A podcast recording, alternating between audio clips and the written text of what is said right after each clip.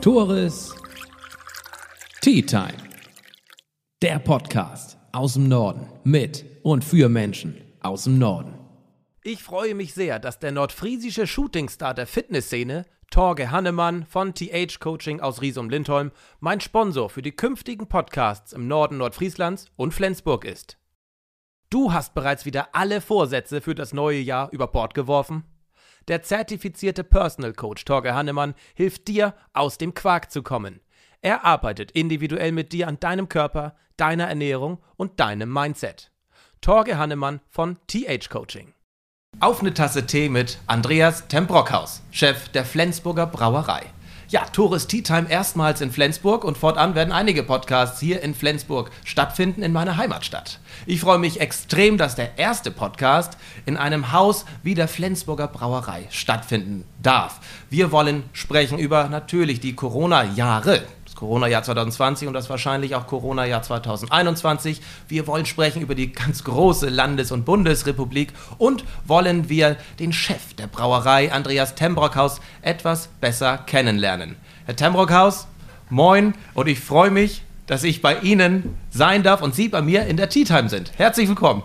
Ja, moin, auch von meiner Seite und ich freue mich genauso, ähm, auch dass Sie hier sind natürlich. Ja. Ich glaube, Sie freuen sich nicht so auf den Tee, weil Sie per se kein Heißgetränketrinker sind, wie ich gehört habe. Stimmt. Daher habe ich einen Tee dabei gebracht. Wie heißt der? Nordlicht vom Teekontor Nordfriesland, den man auch wunderbar kalt genießen kann. Das heißt, wir lassen ihn jetzt ein bisschen ziehen und am Ende des Gesprächs stoßen wir nochmal an. Aber apropos Trinken, 64 Millionen Liter Bier wurden 2020 umgesetzt in der Flensburger Brauerei. Wie viele gingen da auf Ihr Konto? Oh, ja, das eine oder andere schon, aber bei 64 Millionen fällt das nicht so ins Gewicht. Ich habe mal bei einer Führung durch die Brauerei gehört, dass es früher ja gang und gäbe war, auch am Arbeitsplatz 1, 2, 3 Flens zu zischen. Ist das immer noch möglich, erlaubt, gesehen, gern gesehen? Nein, das ist heute nicht mehr erlaubt, das ist verboten. Wir sind ein Industriebetrieb mit den entsprechenden Vorschriften und Gesetzen. Aber früher war das in der Tat so und wir bekommen ja heute, jeder Mitarbeiter ja seinen Haustrunk im Monat. Ähm, Deputat, äh, wenn Sie so wollen. Ähm, und dieses Wort Haustrunk kommt von früher, so ist mir das erklärt worden, weil das dieser Trunk war, den man früher hier im Hause getrunken hat. Richtig. Das heißt, ähm, es, es, gibt da zwei, zwei Liter pro Tag und Mann und äh, das ist wohl auch getrunken worden. Ja, macht das ja auch möglicherweise einfacher. Aber die Zeiten haben sich geändert. Ja. Äh, wir leben in einer sehr verrückten Zeit, gerade, also einer sehr außergewöhnlichen Zeit und wollen jetzt direkt über das Coronavirus sprechen, mit dem Sie ja auch persönliche Erfahrungen schon gemacht haben. Denn kurz nach Ausbruch der Pandemie waren Sie einer der, der ersten hier oben ja. im Norden gefühlt, der positiv, Corona-positiv war. Ähm, mögen Sie da ein bisschen was zu erzählen? Wie kam es? Wie war der Krankheitsverlauf? Ja, also ich weiß bis heute nicht, wo ich mir das geholt habe. Also das ließ sich nicht mehr ähm, richtig aufspüren. Meine Frau vermutet, äh, meine Frau ist Ärztin und insofern auch da ein bisschen involviert, ähm, die vermutet, dass ich mir das beim Handball in der Ostseehalle ähm, geholt habe, beim Zugucken. Weiß aber kein Mensch. Es hat mich dann umgehauen, meine Frau und mein Sohn auch. Also alle drei zu Hause waren wir positiv. Meine Frau hat uns getestet und am 16. März, also ziemlich genau vor einem Jahr, ähm, kam das positive Ergebnis. Und dann waren das so die ersten acht Tage ging das so, das so grippemäßig. Und am achten Tag, das wusste man damals schon, entscheidet sich das. Gehst du jetzt richtig in den Keller? Oder, oder, oder wird es wieder besser? Und am achten Tag morgens war ich noch gut drauf und am Nachmittag ging es einfach in den Keller. Ähm, das heißt, da habe ich mich etwa für eine Woche verabschiedet. Ähm, das war teilweise komatös, es war total geschwächt. Ich hatte zum Teil Schwierigkeiten, das Handy festzuhalten, wenn mal ein Anruf, äh, ich überhaupt einen Anruf oder meine Frau mich davon überzeugt hat, der musst du jetzt einmal mal was erzählen. Ähm, also das war schon, das war schon nicht witzig. Und äh, meine Frau äh, sagt ja, dass ich auch viel Glück gehabt habe, dass sie mit dem Leben davon gekommen bin. Ich halte diese Einschätzung ja für übertrieben. Ähm, sie vermutet, ich habe damals wegen einer Herzgeschichte blutverdünnende Mittel genommen, ähm, dass das mein Glück war äh, und dass ich dadurch äh, dann eben nach, nach drei Wochen ähm, war ich wieder da. Ähm, und das war dann natürlich gut. Ich meine, der Vorteil, und es gibt ja nichts, was nur Nachteile hat in diesem Leben, es ist einfach so. Der Vorteil war, ich hatte fortan, hatte ich ein tolles Leben. Angstfrei, weil ich hatte so viel Antikörper und ich war da durch. Ähm, und ich hatte eigentlich im letzten Jahr ein normales Leben. Ich habe mich an alle Vorschriften natürlich gehalten, die es dann gab, ähm, wusste aber, eigentlich müsstest du das gar nicht, weil äh, so, du bist jenseits. Ähm, ist dem so? Sind Sie denn immun? Also es gibt ja irgendwie keine ganz klare äh, Regelung oder ke keine klare Ansage. Nein, es gibt keine klare Ansage. Ich, ich, glaube, Drosten hat das, mal, hat das mal erzählt. Er hat sich dazu geäußert in dem Sinne, wie ich das eben beschrieben habe. Das habe ich mir natürlich selektiv gleich rausgezogen, habe gesagt, der Mann ist gut, sowieso anerkannt. Und in dem Fall hat er besonders recht, weil es betrifft mich. Ja. Und seitdem ist das meine Wahrheit. Meine Frau korrigiert mich, also die trägt das mit für sich selbst natürlich auch. Ja. Und ähm, sie korrigiert mich jetzt ein bisschen, was diese Mutanten angeht. Ähm, da ist wirklich eine Unsicherheit da, ob die englische, ob vor allen Dingen die brasilianische ähm, durch diese Immunität, die ich habe, ob die damit ähm, abgesichert ist oder eben nicht. Ähm, ja, wird man sehen. Ich verhalte mich ja weiterhin vorsichtig und ähm, hoffe, irgendwann bekomme ich auch eine Impfung. Ich, ich gehöre ja zu dieser Risikogruppe, wie man ja auch sehen kann, äh, BMI-mäßig heißt das, glaube ich. Und, äh, aber wenn ich höre, dass da ich 170.000 Leute, wenn ich ins Internet gehe, das höre ich nur. Ich, ich bin nicht so ein, so ein Internetfreak. Und wenn ich dann, wenn mir einer sagt, da bist du an, an Nummer 170.000, dann, dann stößt mich das hier ab. Dann gehe ich da gar nicht erst rein, um mir einen Termin zu besorgen, weil ich ja auch weiß, und das, das manifestiert sich ja jetzt auch, dass Hausärzte ja auch impfen demnächst.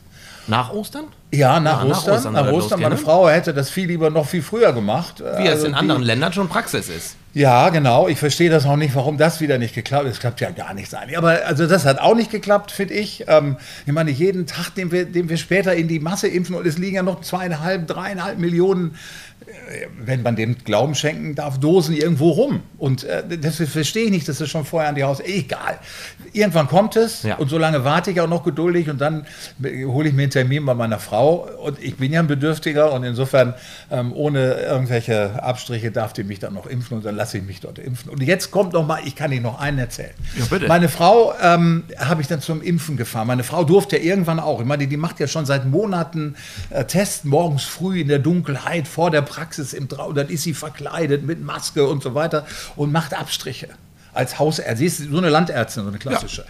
Und das macht sie und total, bleiben die im Auto, zum Teil gehen die in so ein kleines Zelt rein. Das ist total spannend. Der hat mir das nicht angeguckt, aber ich höre das von meiner Frau immer. Und ich meine, dass solche Leute, die schon viel eher geimpft worden sind, wundert einen dann auch wieder. Aber okay, sie war nicht dran. Sie hat das dann alles mit Schutz gemacht und hat sich, und war ja, hat es ja so wie ich auch, nicht so doll wie ich. Also weniger Antikörper, je doller, desto mehr Antikörper. Ähm, aber war wahrscheinlich auch durchaus immun. Also insofern konnte sie das auch angstfrei machen. Aber irgendwann kam, kam man auf die Idee, man könnte ja auch die, die Ärzte und die dazugehörigen Mitarbeiter mal, die ja jeden Tag diesen, diesen Patienten ausgesetzt sind, ähm, potenziellen äh, Positiven, die konnte man mal impfen. Ich fahre meine Frau in das Impfzentrum, da sitzt so ein Arzt. Und bevor der die Nadel reinhaut bei meiner Frau, sagte ich wartete draußen und sagte und fragte, und dann sagte, Entschuldigung mal so rum, sagte meine Frau, ich habe das aber schon gehabt. Dann hat sie sie angeguckt und hat gesagt, dann impfe ich sie aber nicht. Ich mache doch nicht eine Feldstudie jetzt mit Ihnen. Weil es gibt keine Aussagen. Es gibt keine Aussagen für diese jetzt rund zweieinhalb Millionen, die genesen sind. Was ist eigentlich mit euch los? Müsst ihr geimpft werden? Müsst ihr nicht geimpft werden? Bei meiner Frau hat man sich jetzt auf einen Kompromiss geeinigt. Da hat man dann gesagt, irgendwelche schlauen Professoren, die man dann wirklich direkt anschreibt. Weil es weiß keiner was. Und es gibt nichts, also ich habe nichts Offizielles leider äh, finden können.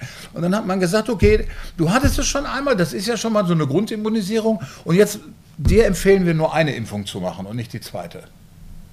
Und so macht meine Frau. Sie ist einmal geimpft jetzt. Ähm, äh, und die, den zweiten Termin, den man ihr dann ja auch gleich mit reingedrückt hat, den hat sie dann, wollte sie absagen und den konnte man dann aber wieder nicht rausnehmen. Und dann haben die gesagt, da kommen sie doch einfach nicht. So bleiben dann die Dosen über nachher, die dann in irgendwelche Feuerwehrleute wahrscheinlich gehen oder so. Ne?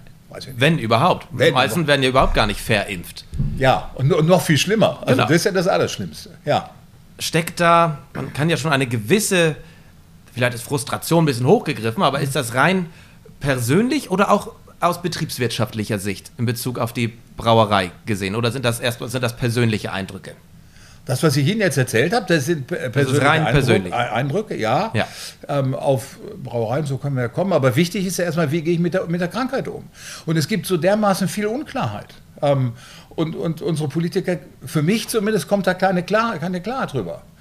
Dann entschuldigt sich die Bundeskanzlerin, was ich großartig finde, by the way, Hochachtung, ziehe ich einen Hut davor. Ähm, sagt dann aber nicht und stattdessen machen wir jetzt das und das. Das kommt dann wieder nicht. Also wir nehmen den Donnerstag so, aber danach hätte er ja kommen und dann machen wir, machen wir einen richtigen, machen wir eine Ausgangssperre. Und ich bin davon überzeugt, also weit über 50 Prozent der Bundesbürger würden das relativ ohne Murren mittragen, weil die wissen um die Gefahr. Und ähm, ja, aber das kommt dann nicht. Ne? So. Also mache ich mir, und das bezieht sich einmal für mich privat, für meine Familie, wenn Sie so wollen, aber natürlich auch für die Brauerei mache ich mir, wenn Sie so wollen, meine, meine eigenen Gesetze ist jetzt übertrieben. Aber wir machen, wir handeln einfach pragmatisch, vernünftig und gehen so mit der Krankheit hier um, machen die Schutzmaßnahmen. An dem zwei Tage bevor ich mich damals verabschiedet habe, also vor einem Jahr in diese Krankheit, haben wir hier schon, ich sag mal, Homeoffice äh, angeleiert, die IT gebeten, die entsprechende Hardware, aber auch die Software und die Verbindung zur Verfügung zu stellen. Also seitdem haben wir einen Großteil der, der Mitarbeiter schon ausgelagert. Ähm, und äh, haben damals, das macht mein Kollege dann, der ist für die Technik zuständig, haben die Schichten ähm, in der Übergabezeit sehr weit auseinandergehalten, also in der Abfüllung hier zum Beispiel für, fürs Bier etc. Ich glaube, wir haben äh, mit, und da gab es noch keine Vorschriften, haben wir einfach mit gesundem Menschenverstand, wir wussten um die Gefährlichkeit dieser Krankheit, ich sowieso wusste es dann hinterher. Ja. Und ähm, dann haben wir einfach pragmatisch und vernünftig und mit gesundem Menschenverstand und basierend auf dem Wissen, was man so bekam von der Krankheit, haben wir hier Entscheidungen getroffen. Und die haben sich immer nachher, als dann offizielle Sachen rauskamen, haben wir gesagt, machen wir doch schon alles. Mhm. Ähm, also insofern, wir lagen damit ähm, recht gut. Und insofern hatten wir auch wenige, ganz zu Anfang mit mir waren noch drei andere dann hier krank. Die habe ich hoffentlich nicht alle infiziert.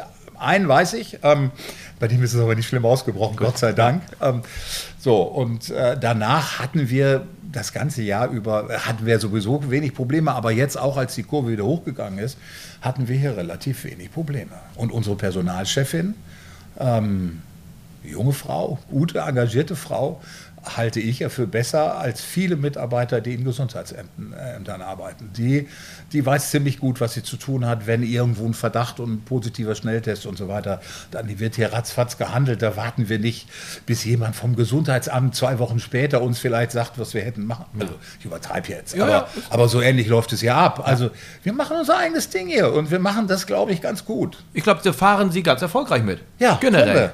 Ja. ja. Zwei Begriffe, die Geht. Sie genannt haben, auf die möchte ich kurz eingehen. Einmal war das Ostseehalle.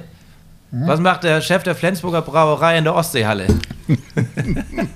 Also als ich hier oben hochkam, haben wir die SG Flensburg-Handewitt gesponsert und das machen wir jetzt immer noch und das werden wir auch in Zukunft machen und da hängt unser Herzblut auch drin, unsere Emotionalität hängt schon mit in der Mannschaft. Wir haben dann aber die Ostseehalle als reines Gaststättenobjekt, sehen Sie es so, die ist ja nicht unattraktiv mit 10.000 Zuschauern, egal ob da Joe Cocker spielt oder der THW Kiel. Und insofern, wir sponsern nicht den THW Kiel, wir sind in der Ostseehalle. Okay. Oder jetzt heißt sie ja wieder anders. Ich weiß nicht, die hieß mal zwischendurch so und so und so. Aber ich, für mich ist es die Ostseehalle. Sparka ist das eine Sparkassenarena? Na, das ist sie nicht mehr. Die ist jetzt War auch Wunder, Wunder, Wunderino, Wunderino oder so, keine Ahnung. Es ja. wechselt ja häufig mal. Für ja. mich ist das genau wie das Volksparkstadion immer Volkspark wird das für mich immer, ist es, oder immer die bleiben. Bielefelder Alm wird für mich immer Biele, ich komme aus Bielefeld, okay. ähm, die Bielefelder Alm bleiben. Also da sind mir diese neuen Namen relativ ja. Also in der Ostseehalle, okay. ja. Also insofern, wir sind da zugegen. Wir sind ja nun auch bei Holstein Kiel und äh, das kann ich auch nachvollziehen. Ich hoffe, wir kriegen jetzt so ein Fahrgefühl, mal mit Flensburger vielleicht sogar in der ersten Bundesliga mal anzuklopfen. Also wir sind da ganz optimistisch und es macht einfach auch Spaß. Also äh, Mannschaften, die wirklich äh, dann da in der, ganz, ganz oben mitspielen, sowohl beim Handball als auch jetzt in der zweiten Liga ja. äh, mit Kiel. Da macht das schon Spaß, äh, dabei zu sein, sage ich mal so. Ja. Dann sagten Sie das Stichwort Homeoffice. Ja. Sie sind ja ein, ein, ein Pendler. Pendeln ja. täglich an sich von Hamburger Speckgürtel. Ja. Wo genau? In der Nähe von Bad Bramstedt. Weddelbrook heißt der Ort. Nach Flensburg, das sind ja sicherlich Stunde, Stunde 15 Fahrt, nehme ja. ich an. Erste Frage, warum? Sie sind ja schon einige Jahre hier äh, in, in, der Geschäftsführung. Ähm, Flensburg hat auch nette Ecken. Ja. Also meine Frau und ich hatten uns damals fest vorgenommen, wir ziehen hier hoch, klar. Und äh, dann ging das aber erst so, dass sie fuhr und dann hat meine Frau gemerkt, der Alte, dem macht das ja gar nicht so viel aus, wenn er fährt. Und, und sie hat gemerkt, welche emotionale Bindung sie zu ihren Patienten hat. Sie hat eine, wie gesagt, eine Landarztpraxis.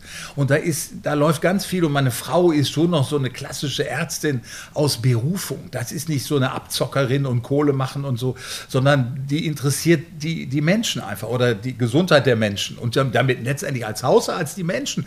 Die, die, die äh, macht dann, also die betreut Leute, wo sie heute dann praktisch die die Kinder davon schon auch in ihrer Praxis hat. Das ist natürlich auch ein gutes Gefühl, hat viel mit Emotionen zu tun. Ja. Und dann hat meine Frau gedacht, Mensch, ich würde ja am liebsten hier und für unsere Kinder ist das auch gut, wenn die nicht die Schule wechseln müssen. Die, das sind auch so Kinder, die müssen mehr so Kontinuität haben.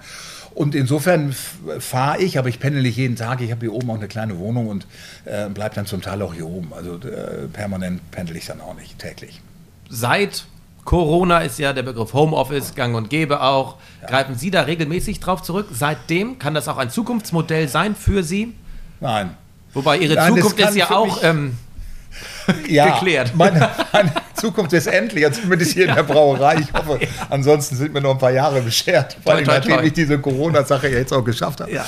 Ähm, nein, nein, also ich, ich bin der Typ nicht. Ich, äh, wenn ich Geschäft machen will, dann, dann mache ich das ja mit Menschen zusammen, egal ob, ob eigene, eigene Mitarbeiter oder halt Kunden. Und die, die, die, muss ich live treffen. Ansonsten kriege ich die auch nicht irgendwie mitgenommen und, und begeistert und so. Sie können doch nicht über so eine Mattscheibe Leute begeistern. Das geht doch gar nicht. Und es geht doch um Herzblut, um Leidenschaft, um Begeisterung, wenn Sie erfolgreich sein wollen. Wenn ja. Sie das nicht wollen, dann können Sie sich auch vor die Mattscheibe setzen und da wie so ein Technokrat da irgendwelche Sachen runterbeten. Das bin ich nicht, das ist nicht meine Art. Und ähm, ja, insofern, ich brauche das. Und wir konnten Gott sei Dank hier das ganze letzte Jahr bis im Oktober. Und meine Frau ist dann immer der Frühwarnindikator. Die sagt, Achtung, geht jetzt los. Ne, die mhm. Leute sind mehr drin. Das geht jetzt bestimmt los. Und dann haben wir, dann haben wir in der Tat hier noch mehr Homeoffice gemacht. Ich war Gott sei Dank immer hier. Ich durfte immer noch hinkommen. Aber als das in Flensburg hier in Richtung 200er Inzidenz ging, da haben wir dann doch den nächsten Schritt gemacht. Und wir wechseln uns als Geschäftsführer jetzt ab. Also das heißt, ein Tag ist mein Kollege da, ein Tag und für mich sind das die schlimmsten Tage, wenn ich zu Hause sitze. Und für meine Frau, wenn die dann abends aus der Praxis kommt und dann sitzt da ein Mann, der so gnaddelig ist, weil er nicht mit Menschen arbeiten durfte. Äh, ja, also ich hoffe, das bald zu Ende und ich kann wieder permanent hier oben ähm, auf der Brücke stehen. Wie soll das so. denn aber in zwei, drei Jahren sein? Da sind Sie ja wahrscheinlich ja. häufiger zu Hause. Ja, da habe ich jetzt letztens so oft gesagt, auch angesichts dieser, ja, ich sag mal, dieser Unzulänglichkeiten in diesem Lande, mhm. habe ich gesagt, ich will das gar nicht mehr hören. Dies, diesen Unsinn, diesen Mist und so weiter, das ertrage ich gar nicht mehr. Ich bin ja schon so weit, dass ich meine Staatsbürgerschaft zurückgeben möchte, weil ich mich schäme, Deutscher zu sein. Also so weit geht das ja bei mir gefühlsmäßig. Ich sag, die Zeiten sind vorbei. Ich mache das nicht. Ja, ich mache das ja nicht, weil ja. ich weiß ja auch gar nicht, was ich an. Vielleicht gehe ich dann zu dem Strubbelpeter. Das finde ich gut, was der auf der Insel macht. Aber okay, also ne, der Engländer. Ja. Ähm, so, aber und da sage ich dann immer. Und wenn ich hier dann durch bin, dann setze ich mich einfach auf den Deich, auf Föhr.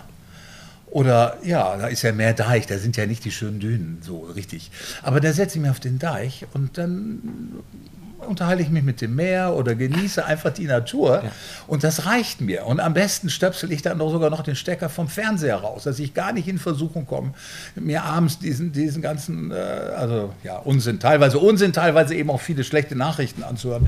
Das muss man ja nicht haben. Also insofern, ähm, so, und was ich dann so, ich sitze ja nicht den ganzen Tag auf dem Deich. Ähm, was ich dann noch mache, da habe ich schon so ein paar Projekte im Hinterkopf, was davon alles umsetzbar ist, weiß ich noch nicht. Ähm, Bis es soweit ist ist ja noch einiges, steht ja noch einiges an. Ja. Spannende Zeiten. Ja. Wir wollen jetzt ein bisschen über diese Zeit und auch über das zurückliegende Jahr der Flensburger Brauerei sprechen. Ja. Sie sind ja Chef der Brauerei. Insgesamt knapp 235 Angestellte hat die Brauerei ja. derzeit. Ja. Äh, erste Frage: Warum braucht eine Brauerei so viele Mitarbeiter? Mhm. Die größte Zahl an Mitarbeitern haben wir in der Abfüllung.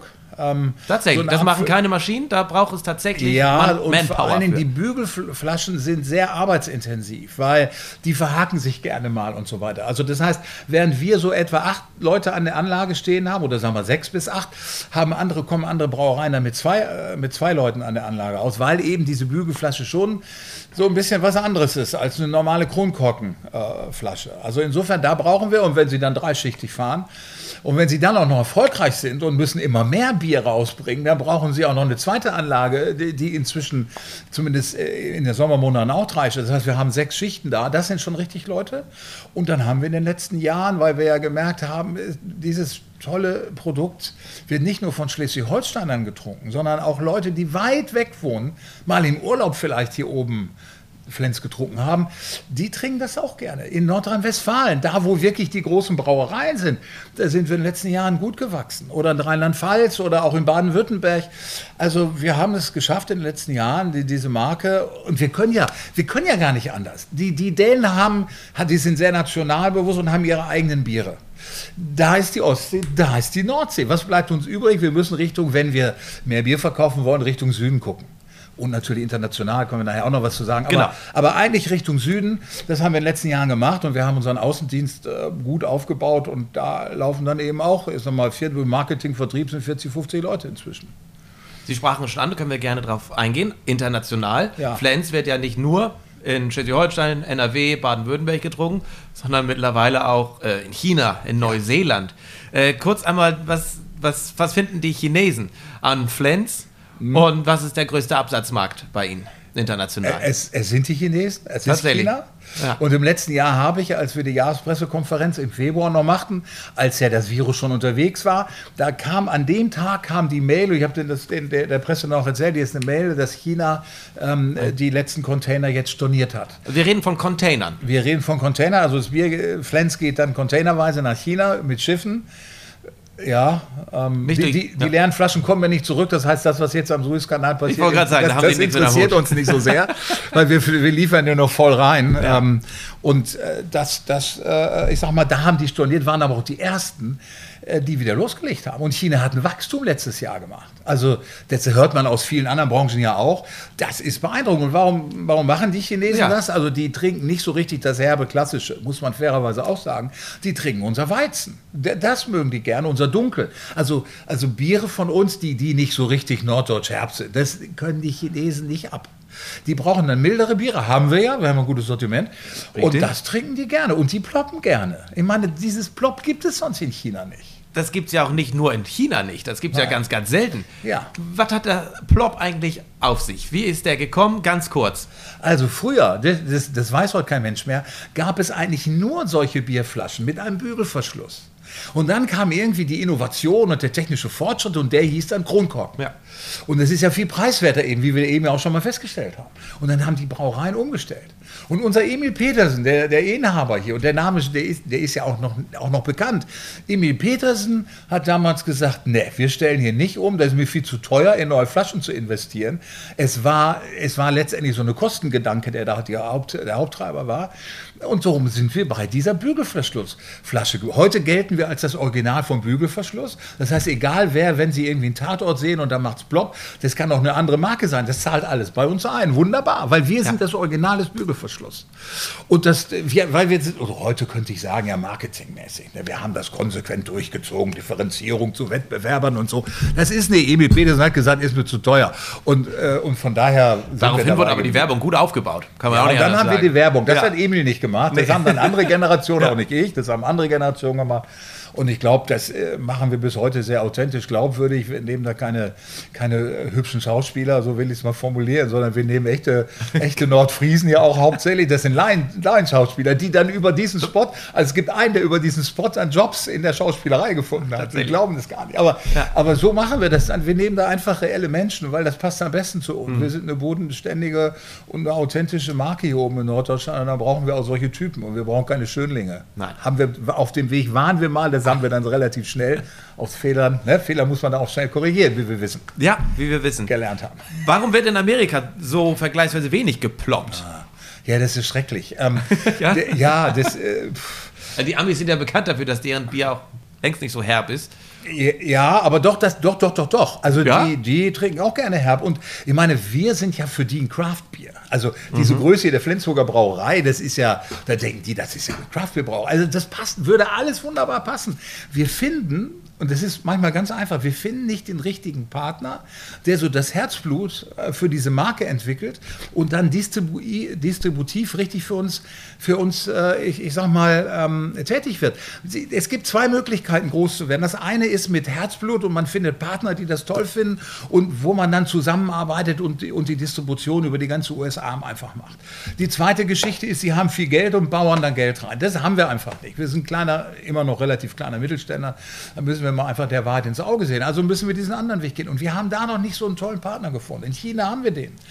Ähm, äh, und in, in, vielen anderen Ländern haben wir, im Irak, das glaubt uns ja kein Mensch. Ähm, und zuerst habe ich ja gedacht, Irak, da geht nur alkoholfreies Bier hin. Ne? Da, äh, Islam und so, ne? die dürfen ja nicht. Ne? Also, hm, da was die dann, der Schein wahrscheinlich. Wenn es dunkel ist, machen, weiß ich jetzt auch nicht. Aber, aber, aber es ist ja so, dass, äh, dass in Erbil, äh, da leben die Kurden. Mhm. Und das sind ja eher Christen. So.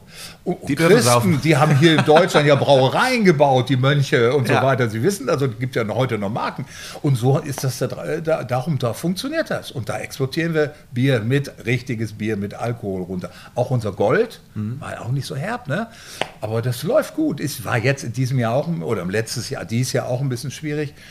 Aber so machen wir Märkte, weil da ist einer, der findet das so toll und ja, also es kommt viel viel eben auf diese individuelle Partnerschaft an, ob sie jemanden finden, den sie für, ihre, für, ihr Produkt begeistern können. Dann geht es ab. Und in den USA haben wir irgendwie noch nicht den richtigen gefunden. Wir geben das aber nicht auf, wir suchen noch. Exportieren Sie mehr oder verkaufen Sie mehr im Inland? Wie ist da der Wir verkaufen deutlich mehr im Inland. Also ja. der Exportanteil sind 5%, ist auch kein Ach. Geheimnis, sind nur 5%. Aber wir versuchen das als strategisches Bein, ähm, äh, ich sag mal, sicherlich mitzuentwickeln, weil im Inland können wir natürlich gegen die anderen Großen, der kleine David, ne, gegen den Goliath, da trauen wir uns so einiges zu in den nächsten Jahren. Aber der Markt als solcher wächst ja nicht mehr. Der ist rückläufig hier. Das ist so in ganz Europa eigentlich. Das ist eigentlich ganz schrecklich. Und darum müssen Sie gucken, wenn Sie mit so einer Brauerei überleben wollen oder sogar auch wachsen wollen, müssen Sie gucken, welche Standbeine haben wir noch. Und eins ist natürlich, eins sind diese ganzen nicht-alkoholischen Getränke, die ja deutlich zunehmen jetzt. Warum? Weil Alkohol ist was ganz Böses. Also die Nikotin war das Erste, was ganz böse ist. Und jetzt Alkohol. Gucken sich doch die, die Politiker alle an. Alkohol. Also na, es gibt Gott sei Dank noch ganz viele, die gerne Bier trinken. Ne? Ja, ja. Aber so die junge Generation, da ist Alkohol, wird nicht mehr getrunken, ist was ganz Böses. Also müssen sie gucken. Dass Zu sie der Generation gehöre ich nicht. Ja, Gott sei Dank, es gibt noch ein paar. Aber, aber das ist heute so. Ich meine, wir haben das damals von unseren Vätern, wenn die älter wurden und weniger Bier getrunken haben, dann kamen wir eben ne, über Schützenfeste, Sportfeste und so weiter. Da geht das ja los los. Und dann, dann haben wir Bier getrunken. Ich meine, wir hatten auch damals keinen Wodka Red Bull. Und wenn es das gegeben hätte, wir hätten uns das gar nicht leisten können. Heute trinkt man, na, also so, und wenn Sie in Schleswig-Holstein mal äh, sich so im Restaurant umgucken, da sehen Sie viel, viel Wein. Da sehen Sie nicht so viel Bier. Das wäre in Nordrhein-Westfalen und in Bayern anders. Also es hat ja auch was mit regional ähm, zu tun. Ähm, aber es, ist, es, es wird in den nächsten Jahren nicht einfacher, Bier zu verkaufen in Deutschland. Und insofern gucken wir natürlich inter, einmal international, zum anderen aber auch eben diese nicht alkoholischen äh, Getränke. Darum unser, unser neues Radler, äh, was sehr gut eingeschlagen hat. Und, ich sehe hier gerade auf dem Tisch alkoholfreies Radler. Ja. Also das ist für mich so ein Widerspruch schon in sich Radler und dann auch alkoholfrei. Ja. Geht das? Also, ja. Das also ja? was wichtig ist, ist ja durstlöschend schmecken. Ja. So, das ist ja auch ein sehr saisonales Produkt. Im Winter wird nicht so viel getrunken. Richtig. Ähm, aber im Sommer äh, ja, geht das halt wie Hulle, wie man so sagt. Ne? Wie ist die Ratio so bei Ihnen, Gastro und Supermärkte, die Verteilung? Ja. So, ich glaube, das hängt auch ein bisschen mit Ihrem vergleichsweise guten Corona Jahrergebnis zusammen. Ne? Ja, Sie sind ja. ja. gar nicht so stark vertreten in der Gastro, ist das richtig? Das ist so. Ähm, auch da wieder Anteile. Wir haben etwa einen Gastroanteil, einen Fassbieranteil, sagen wir es mal so, einen Fassbieranteil von 10 Prozent. Ähm, das hat uns im letzten Jahr ähm, ja, geholfen, ähm, erfolgreich zu sein. Ähm, wir, wir sind mehr eine Flaschenbiermarke, waren das eigentlich immer schon traditionell, hat vielleicht was auch mit dem Block zu tun und so weiter. Und gastronomiemäßig sind wir nur hier in Schleswig-Holstein, Hamburg und Berlin. Das ist noch so eine Insel, wo wir auch relativ gut unterwegs sind, ähm, aber nur da äh, unterwegs. Ähm, das ist natürlich auch noch, wäre vielleicht auch noch eine Möglichkeit, mal in Zukunft zu wachsen. Also wir haben ja noch ein paar Felder, je stärker diese Marke wird und wir haben den Eindruck, will ich mal sagen, in den letzten Jahren ist sie schön stark geworden und mit so einer Marke kann man dann natürlich auch mehr machen und man kann vielleicht auch mal in Niedersachsen äh, die, die Gastronomie versuchen zu erobern, Stück für Stück, kaufmännisch vernünftig. Wir machen da kein Harakiri, andere Brauereien machen das manchmal, eben wie ich das sagte, mit Geld schaffen sie alles. Ähm, so, also äh, von, von daher ja, der Gastroanteil ist klein und da der im letzten Jahr ziemlich, ziemlich abgebrochen ist, etwa 50 Prozent haben wir nur gemacht von dem, ja. was wir normalerweise machen, ähm, hat uns das sehr weh getan, tut uns auch profitmäßig richtig weh, das ist so. In der Menge konnten wir das über die steigenden um oder gestiegenen Umsätze im Handel mit der Flasche konnten wir das kompensieren. Also insofern, weil nur 10 Prozent. Ich meine, wenn ich, wenn ich eine andere Brauerei bin, die einen Anteil, einen Fassbieranteil von 30 Prozent hat, dann dann, dann habe ich Absatzminus und, ja. und Profitminus. Wir haben nur Profitminus. Das tut auch weh.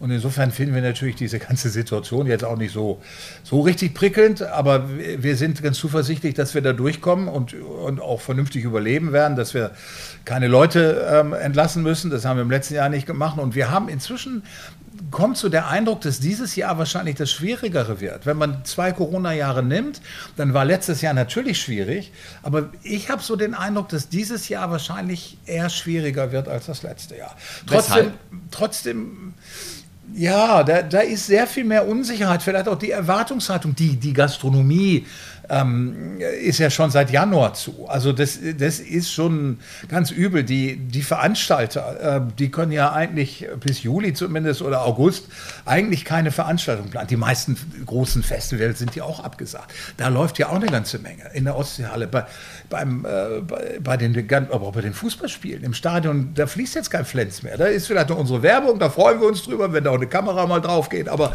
aber die, die Leute trinken da ja kein Bier, weil keine Leute da sind. Das ja, so, das wird schon noch ein bisschen, das, auch wenn, wenn man jetzt anfängt mit äh, Konzepten dagegen zu halten, das ist auch schön.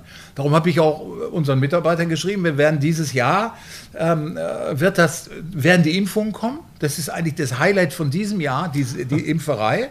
Und im nächsten Jahr haben wir die Chance, äh, uns die Freiheiten Stück für Stück zurückzuerobern. Das haben wir dieses Jahr noch nicht. Und darum glaube ich auch, auch, auch jetzt diese Urlaubsgeschichte und ähm, das wird dies Jahr in, insgesamt gefühlt auch, es hat vielleicht auch mit Gefühl zu tun, ich, sage mal psychologisch, weil es ist jetzt so lange schon. Im letzten Jahr war alles neu, spannend, also wenn Sie es jetzt positiv sehen wollen, war es jetzt spannend. Und jetzt wird so langsam boah, langweilig und, und oh. darum ist, ja, nervig. Und darum ist, glaube ich, dies Jahr in der Summe, in der Summe ist es schwieriger. Aber wir werden trotzdem auch in diesem Jahr, äh, ich bin da noch sehr, sehr zuversichtlich, auch ohne Entlassung rauskommen. Im Gegenteil, wir stellen, glaube ich, hier und da nochmal äh, Leute ein und ähm, ja, und dann sollte es im nächsten Jahr dann auch wieder besser werden. Das habe ich letztes Jahr auch so häufig gehört. Jetzt wurden wir eines Besseren belehrt. Man kann aber nur die Daumen drücken, toi, toi, toi sagen ich, mir ist aufgefallen, heute Morgen war ich Frühstück nicht zu Hause geschafft, bin ich nochmal bei der Edeka rein, Frühstück geholt und da ist mir aufgefallen, es gibt wieder Flens. Anfang des Jahres hatte ich das Gefühl, es gibt kein Flens mehr bei der Edeka. Ja. Ähm, war das ein Eindruck? Nein, das ist richtig. Das, das ist, also ist, ist, absolut richtig. Wir haben ja auch eine gewisse Haltung und wir haben ja trotzdem, ich meine, wir haben seit viereinhalb Jahren keine Preiserhöhung mehr gemacht. Und irgendwann kommen sie in die Situation, dass sie ohne Preiserhöhung nicht mehr auskommen. Also haben wir eine Preiserhöhung gemacht in diesen schweren Corona-Zeiten. Das wollte die Edeka nicht akzeptieren. Ach, für, so, ihre, für ihre Kunden. Also gab es tatsächlich eine Zeit lang keinen. Ja, und dann haben sie uns nicht mehr, dann haben sie uns nicht mehr bestellt. Gott sei Dank äh, sind ja auf beiden Seiten sprechende Menschen. Ähm, ja. Und, äh, und für die Edeka war die Situation auch nicht so richtig angenehm, gerade hier in Norddeutschland, ähm, kein Flens äh, im, im Regal zu haben. Für uns war die natürlich auch sehr unangenehm. Und durch diesen Einsdruck kommt man wieder automatisch dazu, dass man redet. Und dann haben wir auch eine Einigung gefunden, die haben wir jetzt Gott sei Dank. Ähm, aber das war, ich glaube, für beide Zeiten eine Zeit, die nicht so, so richtig prickelnd war. Ja. Die Gespräche wurden dann face-to-face -face geführt oder über die Mattscheibe? Ja, wir haben das erste Gespräch in der Tat face-to-face -face in der Zentrale in Hamburg. Also diese kleine Brauerei aus Flensburg. Wir von der was, riesigen Edeka in der Zentrale in Hamburg sind wir eingeladen worden und da haben wir dann das erste Gespräch geführt in Richtung, äh, lass uns mal eine Lösung finden. Ähm, und nachher, nachdem wir uns da ja auch, das waren dann neue Leute auch wieder, und als wir uns dann da einmal kannten, haben wir das nachher über den Bildschirm gemacht ja, nicht mein Ding, aber äh, vielleicht wäre es anders auch sogar noch schneller gegangen, wenn man sich hätte live treffen können. Sehen Sie sich wirklich als so kleinen Player auf dem Markt? Mich, also ja. ich habe ja eben die Dimension schon mal vorgestellt. 64 Millionen Liter Bier im letzten Jahr umgesetzt, mhm. 235 äh, Mitarbeiter, gilt als größte Privatbrauerei in ganz Schleswig-Holstein. Das stimmt. Äh, ist das jetzt Understatement oder ist dem wirklich Na, so? Nein, wir sind klein. Wir, der Marktführer. Und der Marktführer hat etwa so 12, 13 Prozent Marktanteil in Deutschland gesamt. Das heißt, es ist nicht ein Marktführer mit 50 Prozent wie in anderen Märkten. Nur 12 Prozent. Das ist Krombacher. Und Krombacher ist zehnmal, und zwar ohne sein Schweppes, ohne sein Vitamals, nur mit der Marke Krombacher, sind die zehnmal so groß wie wir. Dadurch kann ich, glaube ich, schon sagen, und na, dadurch kann ich schon sagen, wir sind ein relativ kleiner Player.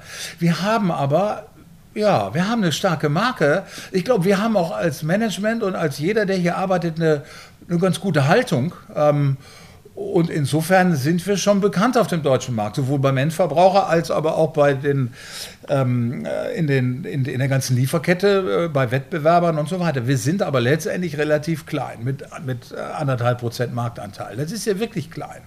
Trotzdem. Mann, ähm, ich habe das so angepriesen, dass ich heute ja. in der Flensburger Brauerei ja. bin und dann sind sie so klein. Ja, wenn Sie unsere, nehmen wir doch mal unsere Kommunikationswerte, also wenn Sie was Großes wollen, dann haben wir ganz hohe Sympathiewerte, wir haben eine hohe Markenbekanntheit, obwohl wir auch unser Marketingbudget ist wirklich klein. Aber die Qualität der Werbung, die ist, ich will mal so sagen, fast unerreicht. Also die diese, diese Erinnerungswirkung, die wir ja. da haben. So, davon profitieren wir. Also insofern, wir haben was Großes, wir haben letztendlich eine große Marke. So. Und die Marke, die wird eher überschätzt. Also das, was dahinter steht. Ja, und vielleicht ist es auch, ich meine, wir sind ja nicht weit von Hamburg weg und auch in Flensburg. Ähm, Flensburg äh, lebt durch, durch äh, gute, langjährig erfolgreiche Kaufleute. Und die bringen schon so was wie Understatement auch mit ins Spiel, glaube ich. Ich muss gerade echt ein bisschen grinsen. Ein guter Bekannter von mir besitzt eine Brauerei in Südtondern. Mhm. Und wenn er dann hört, dass die Flens Brauerei sich als klein definiert, bin ich gespannt, wie er sich definiert. Aber da kommen wir so ein bisschen in diese Richtung Craft Beer Szene. Ja. Ist das für die Flensburger Brauerei eine ernstzunehmende Konkurrenz? Die wächst ja wahrscheinlich mhm. im Gegensatz zum Gesamtkonsum im Land pro Kopf. Ja. Wächst die Craft Beer Szene ja. Ist das eine Konkurrenz die ist sicherlich über die letzten Jahre gewachsen. Ich glaube, dass sie im letzten Jahr eine wahnsinnige Delle be bekommen hat, weil Craft Beer hat auch ganz viel mit, mit Gastronomie zu tun, mit, mit direktem Ausschank in, dem, in ja. dieser Craft Beer Brauerei, in, dieser, in der Gastronomie, äh, in, in, ne? also mhm. die direkt an der Brauerei hängt. Ähm, das war im letzten Jahr sicherlich sehr, sehr schwierig. Ich glaube auch, dass es ein, und das hat dem ganzen Biermarkt sehr gut getan, dass man nicht mehr nur über Preis redet bei Bier, sondern auch wirklich über Qualität und neue Sorten und was kann ich mit, mit diesen vier Sachen eigentlich, also mit, mit Wasser, Hopfen und, und, und Malz und, äh, und Hefe, was kann ich damit eigentlich machen? Und damit kann ich ja ganz, ganz breite, äh, breit angelegte, tolle und immer noch nach dem Reinheitsgebot. Wenn ich das noch aufhebe, dann kann ich ja, schauen wir mal nach Belgien rüber, dann kann ich ja noch andere Biere kreieren, die ja fast wie Champagner schmecken. Also das ist der, der, der Wahnsinn, was man äh, im Biermarkt macht. Das hat diese ganze Craft-Bier-Bewegung ähm, gezeigt. Das war für das Image Bier ein Traum. Ähm, die Menge war immer klein und ich habe so den Eindruck, dass da auch der Zenit irgendwie, sagen wir zumindest, erreicht ist, was das angeht. Und im letzten Jahr hat es einen Dämpfer gegeben, weil es eben auf, was weiß ich, über 1000 ja von diesen kleinen Brauereien gegeben hat. Und viele, viele kleine Nadelstiche tun natürlich schon weh, so ist nicht. Ein Einzelner tut uns nicht weh, aber, aber diese Menge, die, die nimmt natürlich schon was weg. Das ist so. Und, und die machen ja auch einen tollen Job und da steckt ja auch ganz viel Herzblut und Emotionalität und darum, darum sind die gut und darum mögen die Menschen das auch. Und da, ist, da steckt sogar der Braumeister ein Bild ein, den ich ja auch noch anfassen kann, der steckt dahinter. Das, das erhöht natürlich noch viel mehr Glaubwürdigkeit und, und entwickelt sehr viel mehr Charme. Also alles sehr, sehr gute Konzepte. Ähm, letztes Jahr wahrscheinlich einer und ich, also auf den Deckel gekriegt und jetzt ich denke, der Zenit ist da erreicht, weil natürlich diese Biere, wenn man sich das schön redet, boah, toll und so eine, in, in der Verkostung.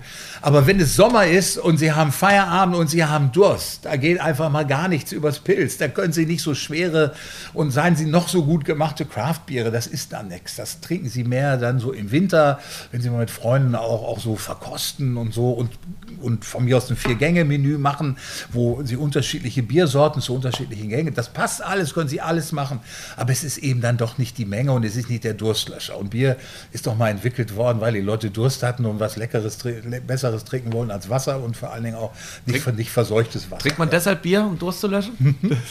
Ja, ich glaube überwiegend schon und, ich, und vielleicht auch zu entspannen und zu genießen. Ja, ja Ist ein, Pilz denn viele noch, Sachen zusammen. ist ein Pilz denn noch der Verkaufsschlager Number One? Ist das das Bier, das am besten geht, wie es heißt? Er hat in den letzten Jahren, es ist, äh, hat es immer ein bisschen gebröckelt, ist aber nach wie vor bei Weitem die, die, die größte Sorte, also mit einem Anteil von äh, 60 äh, äh, Prozent geht schon über Pilz. Ähm, Also reines Flens Pilz. Nicht Flens, sondern Pilz generell im, im, im Markt. Okay, okay, meine Also Frage zielt tatsächlich auf die Flensburger Bei uns Brauerei. auch, ab. wir liegen bei ja. 70 Prozent. Wir sind eigentlich eine klassische Pilzbierbrauerei. Wir sind bekannt für unser herbes norddeutsches Pilz. Das mögen viele Leute, weil in den letzten Jahren sind Pilze sonst ja auch immer ein bisschen mehr so, so Mainstream geworden. Und der Mhm. Mainstream ist milder. Gucken Sie beim Kaffee. Das, was da läuft, ist die feine Milde und hier und da. Das, ja, das ist Mainstream. Da, Ja. So, da sind diese Akzente eigentlich weg. Aber ein klassisches Pilz ist ein herbes Bier. Und äh, da kommen auch wieder, ich habe den Eindruck, auch viele Leute inzwischen wieder hin, vom Mainstream zurück. Aber der Mainstream ist in der Summe, ist Pilz, ist viel milder geworden. Wir nicht. Wir haben unsere Bitteeinheiten hochgehalten, darum sind wir schon sehr eigenständig. Also ein bisschen von Craft Beer haben wir vielleicht dann auch und haben dann da diese Satelliten drumherum umgesetzt. Wissen Sie, das edle Helle, das Gold und das Dunkel und so weiter. Das, wer dann ein bisschen milder trinken möchte, der hat dann eben andere. Der muss ja nicht das Pilz trinken. Aber das Pilz ist 70 Prozent Anteil das größte. Und dann können Sie noch sagen, je mehr Sie in Norddeutschland sind, wir also auf der deutschen Karte, desto äh, größer ist der Pilzanteil. Je weiter wir in den Süden gehen, ähm, äh, nein, andersrum. Wenn Sie in Norddeutschland sind, haben wir das Pilz und haben wir auch die anderen daneben. Und ansonsten, wenn Sie in den Süden gehen, da sind wir eigentlich fast nur noch Pilz. Auch wenn Sie da in einen Getränkefachmarkt gehen, dann finden Sie Flens sehr häufig, aber dann eben nur Pilz, weil dafür sind wir bekannt. Und wir differenzieren uns da stark. Nicht nur durch die Flasche, nicht nur durch die Werbung, nicht nur durch das Blob, sondern auch durch den Geschmack. Ja. Differenzieren wir uns sehr stark. Welches ähm, Flens trinken Sie denn am liebsten? Pilz. Nach der Ausführung muss, musste trink, das auch kommen. äh, ja, ich trinke gerne Pilz. Ja. Ähm, wenn das dann nachher ganz viele werden mal, es ist ja selten geworden, man wird ja nicht jünger. Ne? Und, aber wenn es dann viele werden, dann gehe ich auch schon mal irgendwann auf ein milderes. Ähm, das Ele Helle oder so, dann, Mhm. ja. Aber zuerst immer Pilz. Wir fingen an mit äh, Politik heute. Wir wollen auch beenden mit der Politik. Eine Frage an Sie. Was würden Sie, Herrn Günther, was würden Sie sich von Herrn Daniel Günther wünschen für die anstehenden Monate? Ich war ein großer Fan von Daniel Günther, wie gesagt, war. Ich wollte gerade sagen, das wird, So, ja, ich, erzählen ich, ich sage sag da zwei Sätze mehr zu. Ja, als, als der hier wie Phönix aus der Asche auf der, bei der letzten Wahl da kam, boah, da ist mal so ein Junger, der hat Ideen, der hat Pep. Dann hat er ja ein Meisterstück gemacht und diesen Knochen Kubicki und den Habeck zusammen in dieser Koalition äh, irgendwie zusammen. Das ist ein Meister, für mich ist das ein Meisterstück. Also große Hochachtung, große Anerkennung. Jetzt ist er drei Jahre, vier Jahre gefühlt, keine Ahnung, in dieser Politik und auch eben in dieser, in der Bundespolitik damit drin. Und da haben sie ihn weich gewaschen. Oder andersrum, er hat sich weich waschen lassen. So dass er, haben Sie die Pressekonferenz am Montag gesehen, da, da fand er sich doch selbst irgendwie schlecht. Also er fühlte sich, glaube ich, ja, er schlecht, fühlte weil sich was schlecht, weil er, weil er am Montag versprochen sich hatte. nicht durchgesetzt hat. Und Ja. am Sonntag war ich auf Föhr und habe mich mit Gastronomen unterhalten und habe gesagt, na und wie ist denn jetzt Ostern und so weiter? Der Günther will doch machen und er macht doch sicherlich jetzt, für mich gibt es dazu ja auch keine Alternative. Und ich sag, kann dazu auch noch was sagen, zu Nordfriesland. Das enttäuscht mich auch. So, und, ähm, und dann haben die gesagt, wir wissen doch, der Günther fällt doch sowieso um. Ja, wenn sie so ein Image haben, das ist schon schlecht. Und ich würde mir wünschen von Herrn Günther, dass er zu dem zurückkommt, wie er vor drei Jahren, als er in die Politik ging, war, nämlich frisch, fromm und äh, ich sag mal auch ein bisschen unbedarft und geht einfach mal Sachen an und lässt sich nicht von den anderen da drumherum, ich weiß nicht, wie, Politik ist glaube ich ein schwieriges Geschäft, aber ich, ich habe den hat sich weichwaschen lassen oder, oder, so schrecklich, das finde ich schrecklich, er hat keine Kanten mehr und darum wäre es so schön gewesen, wenn er am Montag entgegen allen anderen da einfach mal gesagt hat, wir sind das Bundesland mit der niedrigsten Inzidenz, wir haben in Nordfriesland sogar unter 35, glaube ich, ist immer glaube ich noch so Wir und sind, darum oder, wir sind 22, habe ich heute ja, gelesen. und darum machen wir solche Geschichten wie auf Malle oder wir machen, das müssen sich mal vorstellen, diesen Malle darf ich gar nicht, da werde ich wahnsinnig. Und, oder wir machen sowas wie in Tübingen oder, oder, oder in Rostock und zwar in Nordfriesland. So, also der erste Tipp ist, werde doch bitte wieder so, wie du warst und mach mal Kanten und Haken und zeig den anderen. Das erhöht die Glaubwürdigkeit, erhöht auch wahrscheinlich dann seine Präsenz in der Politik und die Chancen auch vielleicht mal weiterzukommen.